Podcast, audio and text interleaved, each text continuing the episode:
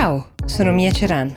È sabato 5 giugno 2021 e questo è The Essential, il podcast che ogni giorno seleziona e racconta per voi notizie dall'Italia e dal mondo in 5 minuti. Questa è la puntata del sabato, quella costruita sulla base delle vostre segnalazioni e dei vostri suggerimenti. In settimana abbiamo parlato del cyberattacco a quella multinazionale enorme che processa e distribuisce la carne, ben il 25% delle carni che girano negli Stati Uniti è la JBS. Abbiamo visto come in casi del genere vengano chiesti dei risarcimenti da capogiro dagli hacker. Il governo statunitense cerca di bloccare il pagamento dei riscatti non sempre ci riesce perché spesso le aziende pur di riprendere le attività pagano, però il governo degli Stati Uniti mette a disposizione ad esempio i migliori strumenti dell'FBI per indagare. Ecco, questo argomento ha destato la vostra curiosità, la curiosità di diversi tra voi ascoltatori, in particolare quella di Luca Basta, che ci chiede um, conto di un altro cyberattacco piuttosto grave che è avvenuto nelle settimane scorse. È stato perpetrato, possiamo dire, ai danni dei cittadini irlandesi, perché è stato fatto al loro sistema sanitario nazionale questo attacco. La storia, come vi dicevo, inizia qualche settimana fa. L'obiettivo era il raggiungimento di un riscatto sia chiesto alle istituzioni ma anche ai privati cittadini dietro minaccia di vedere pubblicati i propri file sanitari. Ora, provate a immaginare intanto quanto siano sensibili i dati di un sistema sanitario sanitario nazionale, quanto ci sono delle cose che ciascuno di noi sarebbe disposto forse a pagare pur di non pubblicare, poi quanto possa compromettere, ad esempio, una campagna di vaccinazione in corso, un cyberattacco e tutti gli altri servizi necessari in tempi di pandemia. Gli operatori sanitari, come se non avessero avuto un anno particolarmente difficile, si sono sostanzialmente ritrovati a ricopiare a mano, a trascrivere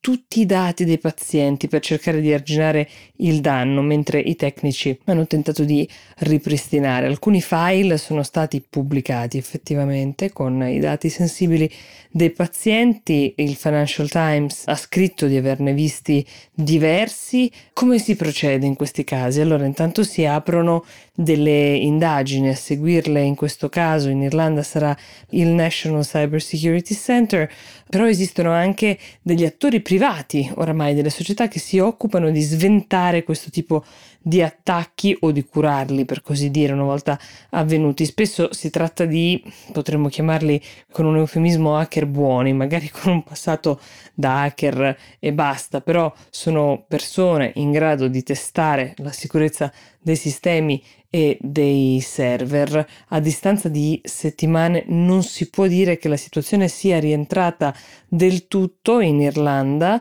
ma il governo ha fatto sapere che ad esempio sulla vaccinazione sono riusciti ad arginare un potenziale danno enorme, proseguendo sostanzialmente in una campagna che è riuscita ad andare avanti secondo le previsioni.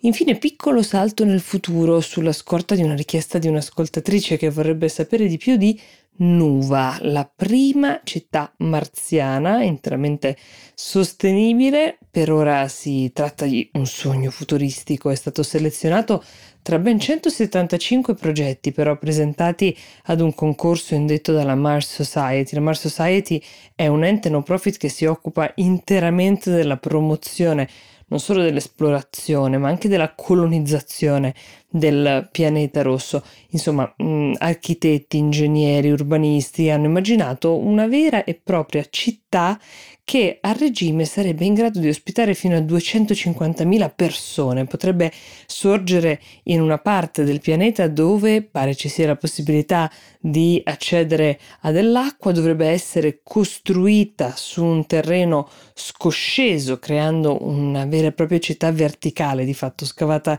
nella roccia dove arrivi la luce indiretta del sole, ma dove si possa stare riparati da meteoriti. Insomma, sono parecchie le difficoltà ovviamente a cui hanno dovuto pensare gli architetti. Nuva, il nome scelto, è quello della dea cinese della creazione, si scrive NUWA, se volete cercare alcune delle immagini molto suggestive che sono uscite di questo progetto che tiene conto di una serie di sfide non da poco, il tema della gravità, per citarne uno, su Marte un terzo di quella della Terra, poi c'è la capacità di coltivare degli spazi verdi, delle soluzioni alimentari, tutte cose a cui lo studio Abibu, che è lo studio architettonico che ha ideato questo progetto, ha pensato, così come ha pensato di sottoporlo anche ad eventuali finanziatori. Cercava qualcuno forse di un po' visionario, infatti tra questi c'è uh, uno dei più visionari imprenditori al mondo, Elon Musk. Staremo a vedere che cosa ne sarà di questa città marziana.